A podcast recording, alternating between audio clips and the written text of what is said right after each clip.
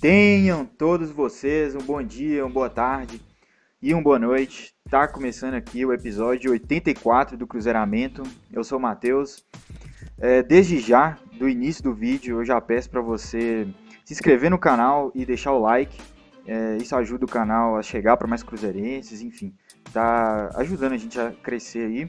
Ou então, se você prefere ouvir é, em formato de podcast, que esse episódio também vai estar disponível, você pode estar em plataformas como Spotify, Anchor, Google Podcasts, enfim, você encontra o Cruzeiramento lá, é só jogar. Então, dado esses mini recados iniciais, eu posso começar a falar do motivo, né, que é o motivo que me fez vir gravar esse vídeo, que é Botafogo três, Cruzeiro três, né, mais um empate do Cruzeiro, mais um empate com gosto de derrota, mais um gosto bem amargo de derrota essa, essa partida de hoje, né, a gente... Por todo esse cenário aí, né, que a gente estava até construindo um cenário que parecia ser bom, né, um jogo que a gente vira, enfim, a gente consegue reagir, mas, né, mais uma vez, na hora H, o Cruzeiro entrega os pontos e, e deixa de vencer, né. Então, eu já vou começar falando dessa partida pela escalação, né, a escalação que o Moza manda a campo, que foi a mesma escalação do jogo passado, né, ele já se equivoca aí, né, para não usar uma palavra mais pesada, para ser educado com o Moza, ele se equivoca mais uma vez, né? Repetindo a escalação. Sei que ele foi muito criticado, né, na última partida, por nunca repetir esquema, formação, enfim, mas aí ele, ele resolveu repetir no pior momento, né? Que foi agora. O time que no jogo passado foi um zero a zero cansado, um zero a zero que de nada a gente pôde tirar ali de positivo. Deu errado a estratégia dele, né? Essa coisa de colocar o Giovane ali, enfim. Isso eu tô falando do jogo passado, que foi zero a zero. E aí ele resolveu, né, repetir contra o Botafogo. É, lógico que ele vai estar tá respaldado, né, pelo argumento de ah, falava que eu não repetia time, fui lá e repeti, né? Mas a gente, pelo menos eu sei que repetiu de uma forma burra, né? Que foi, repetiu o time que não rendeu nada, nada. O time não jogou nada na rodada passada e ele achou que por algum milagre o time ia conseguir render, né, de novo com essa formação. Lógico que não foi a mesma formação, né? Ele coloca o Cáceres, ele promove o retorno do Cáceres ao time titular, ficou fora aí por um problema no ouvido, né? Mas o Cáceres também machuca ali logo nos minutos iniciais, então ele já tem que colocar o Norberto e aí fica a mesma coisa. Deu errado, igual deu errado no jogo passado, deu errado esse de novo. Giovani não tem intensidade para jogar, não tá bem, tá errando passe demais, não tá dando um combate na, no, no momento certo, né? Erra tempos de bola e o último lance lá do jogo não me deixa mentir, né? Então, assim, deu totalmente errado essa, essa sacada, né? De tentar colocar um cara ali que, em tese, tem um passe melhor no meio de campo, né? Deu errado. Cruzeiro, no primeiro tempo, produziu nada, nada. A gente tinha até uma... certa ocupação ofensiva, né? A gente até tentava também no lance de contra-ataque com os pontas que jogaram, Ayrton, Bruno José, mas assim, em termos de criar coisas, criar, trabalhar uma jogada, não tinha. A gente tinha dominação em questão de territorial, né? Em questão de ter os jogadores lá ocupando o campo ofensivo, mas o time não consegue produzir nada. Com o Giovanni Piccolomo errando três a cada dois passes, fica impossível a gente construir alguma coisa mais elaborada, né? Então foi um primeiro tempo, assim, horrível, né? O que já era esperado, o cara me manter o Piccolomo e me manter o Sóbis no time, né? Sóbis, quem acompanha aqui os vídeos sabe que não é de hoje que eu tô criticando, que, que não dá mais pra esse cara ser titular, entendeu? Ele pode até contribuir no, com o time, com, jogando no segundo tempo, de repente, mas pra iniciar não tá dando, não tá acrescentando nada, entendeu? O Sóbis, ele, ele não tem presença de área, e também não está ajudando a construir a jogada fora da área, então ele fica nulo. Então aí o Cruzeiro fica sem construir, sem conseguir, cons- conseguir trabalhar a jogada fora da área, porque o time não está bem treinado para fazer isso, e não tem um cara que em tese seria o Sóbis para ajudar, né, nessa, nessa armação de jogadas, e, e também tira do time a possibilidade de fazer uma jogada de, de linha de fundo, dar um cruzamento, porque o Sóbis não vai estar tá lá. Porque o Sóbis não fica na área, né? Ele não é esse tipo de, de centroavante, ele é um falso nove. Então, então o Cruzeiro fica manco na partida, né? Fica com as pernas arrebentadas. E aí a gente ainda leva, né, o gol de pênalti, que para muitos não, foram, não foi pênalti. Eu já penso que, que, como é interpretativo, eu entendo a marcação. É, não vou ficar aqui chorando da arbitragem, não achei que... Ah, não foi um absurdo de pênalti marcado, foi um pênalti que dava para marcar e dava para não marcar. E como a regra hoje é bem subjetiva, bem interpretativa, então sempre vai ter essa, é, esse argumento de... é interpretativo. E aí é difícil realmente ter uma conclusão exata. Então, eu não vou entrar nesse mérito aqui. Eu vou seguir, né? O Botafogo fez um a zero, a gente fez um primeiro tempo triste. Tanto, tanto é que a gente volta com mudanças, né? A gente volta já com duas alterações. E o que me chama a atenção é, né, que o Moza não é de fazer isso. Ele é um cara bem pragmático, assim, demora tudo, é tudo no tempo dele. E esse jogo, né, pelo visto, ele sentiu a água bater na bunda, né, viu que, que fez uma escolha errada total, né, de manter o Sóbis, manter o Piccolomo. O Piccolomo até que ele não fez essa autocrítica, né, porque ele deixa, infelizmente, né, em campo, mas ele tira o Sóbis e põe o Moreno e tira mais alguém que me fugiu, mas eu vou lembrar agora, peraí. O Rodolfo, ele coloca o Rodolfo, né, tira o Léo Santos, que já tinha levado um amarelo, inclusive no lance do pênalti, né. Levou o amarelo, acho que o Moza, né, não quis pagar para ver se o, se o Léo Santos levava o segundo amarelo. E, né, promove a estreia do Rodolfo, que beleza, entrou, não comprometeu. Fez o que a gente esperava dele, é um zagueiro, zagueiro, né, o famoso zagueiro, zagueiro, que não complica, se apertou ali ele chuta para frente. Enfim, não é um cara técnico, né, é um zagueiro que tá ali para rebater bola e fazer um gol de cabeça, né, de repente. Mas o, o ponto desse segundo tempo é a entrada do Moreno. Como é que o Cruzeiro muda? Muda, muda totalmente. O time já tinha uma ocupação territorial ofensiva no primeiro tempo. Não tinha, não tinha criatividade, né? Como as pessoas gostam de falar. Mas tinha ocupação. E agora com o Moreno a gente passa a ter ocupação e passa a ter uma presença na área, né? Que ele não é um Sóbis, né? Ele é um Moreno. Ele é um cara, né, grande, brigador. Tem um físico melhor. Então a gente ganha essa presença e a gente também ganha um Moreno que, por estar confiante, ele está num momento bom, né? Ele é artilheiro das, das eliminatórias e ser artilheiro das eliminatórias pela Bolívia é um grande feito, sim. É um feito espetacular, porque se você olhar a colocação da Bolívia é sempre lá embaixo, né? Eles nunca estão no topo. Então é um grande feito, sim, para o Moreno. Então ele voltou com essa confiança, apesar de não ter feito uma Copa América tão boa, até porque pegou Covid. É, ele volta confiante, né? Ele volta sabendo que o time precisa dele, então ele, né, assumiu esse papel de líder do time, líder técnico, né, que eu quero dizer. Finalmente, né? Já não, já, já não era tarde. Ele realmente é, assume esse papel já com um ano e meio que ele volta, né? Ele voltou para assumir esse papel lá em fevereiro de dois mil e vinte, mas, né, em julho de dois mil e vinte e um ele assume o papel, mas antes tarde do que nunca. Então ele assume esse papel, ele, além de dar presença ofensiva é, diária, ele também, como ele está confiante, ele também consegue construir fora da área, né? Consegue fazer várias jogadas de pivô, ganhar no alto, né? Que é uma coisa que a gente não vê muito aqui. Então a entrada dele mexeu com o Cruzeiro totalmente. O Cruzeiro é, ganhou confiança, os outros jogadores, né? Tanto que a gente consegue fazer um gol justamente numa jogada de linha de fundo, né, que o Bruno José carrega ela para a linha de fundo e joga para o meio da área, porque ele sabe que tem um Moreno para escorar para o gol lá, né? E acabou que quem escorou para o gol foi o Gilvan do Botafogo, empata a partida. Um, um gol surpreendente, né? Que é, é assim, inacreditável que um gol contra favoreceu o Cruzeiro. É um Cruzeiro que tem levado altos gols aí, ou contra, ou de falha bizonha, de zagueiro. Finalmente, né, alguém falhou pra gente, né, ao nosso favor. É, então a gente faz esse gol, um gol que, que ali no início pareceu que o Cruzeiro ia dar uma crescida pra cima do Botafogo, né? Mas o que a gente viu foi o Botafogo dando uma resposta até rápida, fazendo gol, né, dois a um. A nossa defesa tá aceitando qualquer coisa também, é, isso é, tem que ser falado. Ficou falando aí, ah, dois jogos que não levou gol, dois a zero, né? Um com o Brasil de Pelotas e outro dentro de casa. Então, eu já tinha falado pra gente ter calma com esses elogios aí à defesa, né? Mas, né, o Moza quis promover que o time teve uma melhora, o time apresentou uma consistência defensiva, E hoje foi isso aí. Qualquer coisa a gente estava aceitando. Uma bola pingada lá na área, assim que a gente fez um gol. Em tese, nosso melhor momento na partida. Né? O Botafogo vai lá e pinga a bola na área e consegue achar o gol. Né?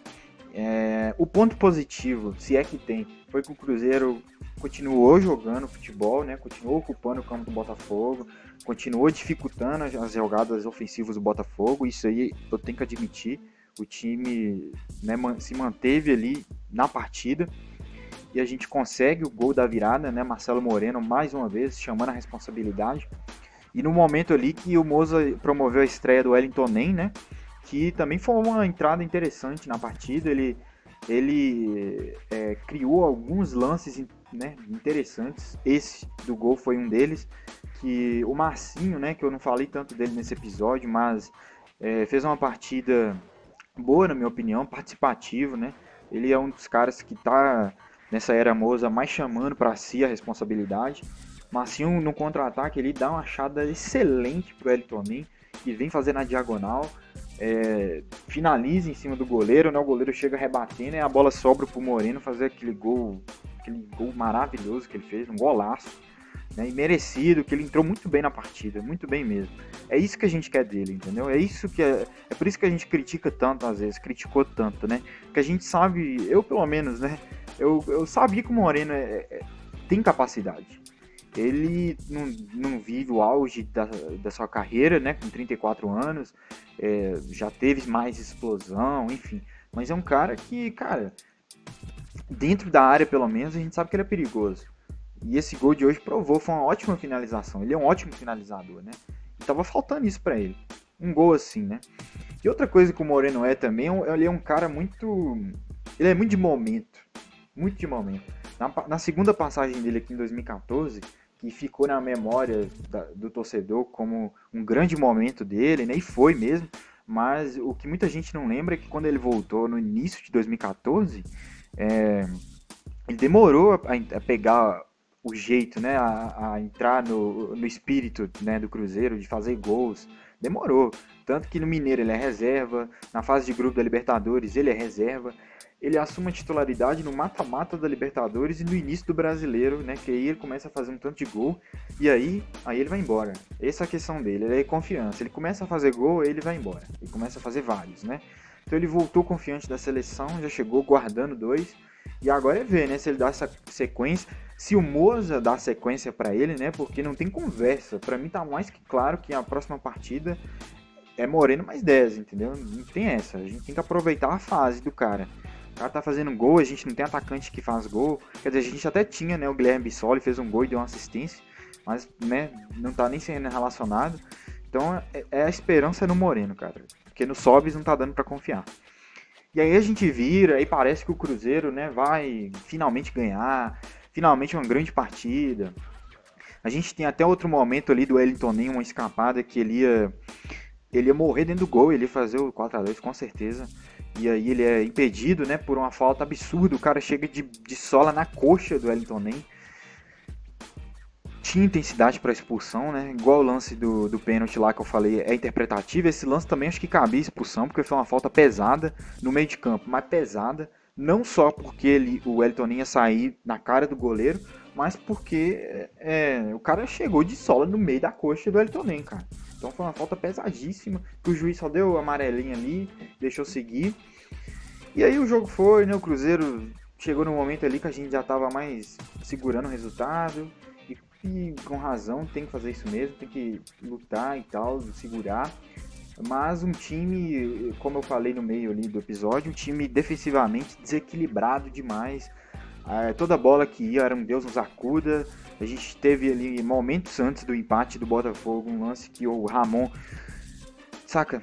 Até agora eu não entendi o que, que ele tentou fazer. Uma coisa bem amadora mesmo ali que ele tentou fazer. Perde a bola.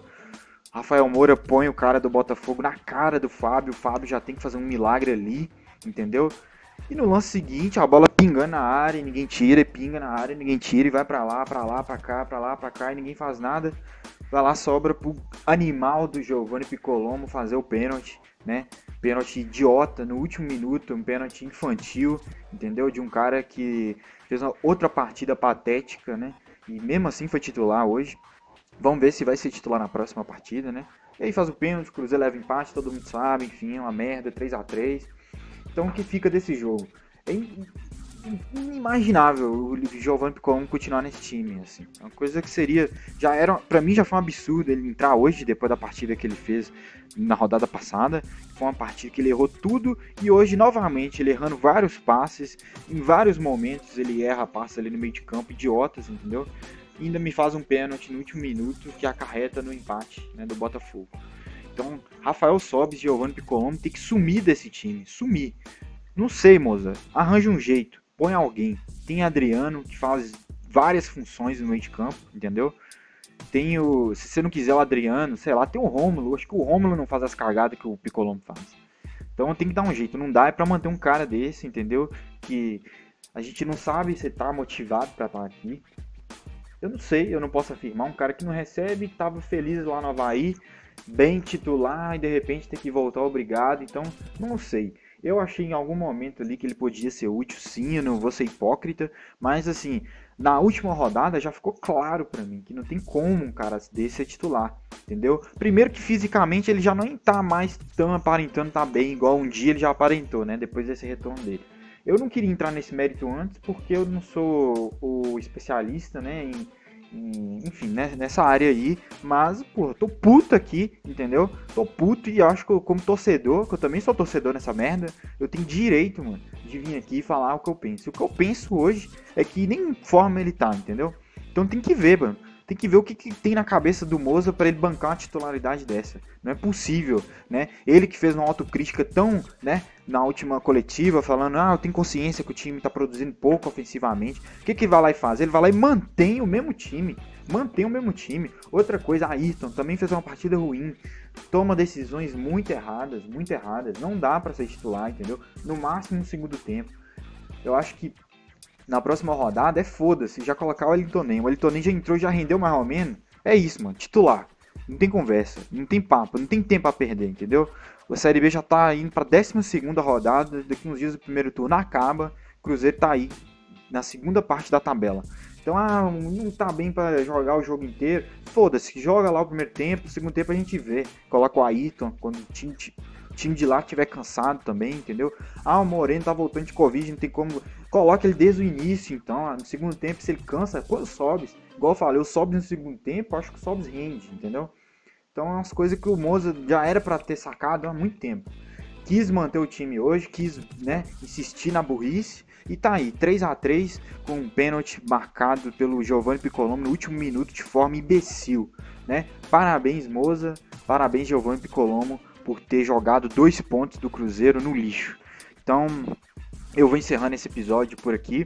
Eu queria só fazer esse desabafo mesmo aqui, não perder a toada, porque se eu deixo pra fazer amanhã, eu já vou estar mais tranquilo, entendeu? Eu já vou ver uma meia-culpa ali do Giovanni, eu não quero, entendeu? Porque eu tenho consciência que, como torcedor, que não tem como esse cara ser titular do Cruzeiro. Não, não tem, eu não sei nem se tem como ele estar no elenco, entendeu? Tem que ver até, até que ponto ele pode ser útil. Porque um cara que erra passe igual ele tá errando, ele erra a maioria dos passes mais, os passes mais, mais é, complexos que ele tenta dar, ele erra a maioria. Então é um falso cara, é um falso bom passador que a gente tem ali. E ainda faz um, um, uns pênalti besta desse. Então não dá, não dá, então esse episódio vai chegando ao fim. Né? Infelizmente não foi dessa vez que eu estreiei é, um vídeo de vitória, né, no canal. É sempre empate, né, e é sempre eu puto aqui, mas quem sabe aí na próxima rodada, né, quem sabe um milagre acontece. Então, se você chegou até aqui desse vídeo, por favor, se inscreva no canal, deixa o like para ajudar o canal. É, e se você tá ouvindo aí só pelo podcast, né, pelo Spotify, enfim, confere se você segue o canal aí no Spotify. Não é canal, né, no Spotify, é só podcast. Se você, enfim, tá seguindo o podcast aí no Spotify ou no Google Podcasts, se você segue, você sempre tá recebendo ali a notificação assim que o episódio sai, né, você recebe no seu feed. Então, enfim, faça isso aí. E é isso, nos vemos no próximo vídeo, na próxima, no próximo episódio. Puto eu estou agora, mas fazer o que, né? Cruzeiro ultimamente é só isso. É isso. Valeu, tchau.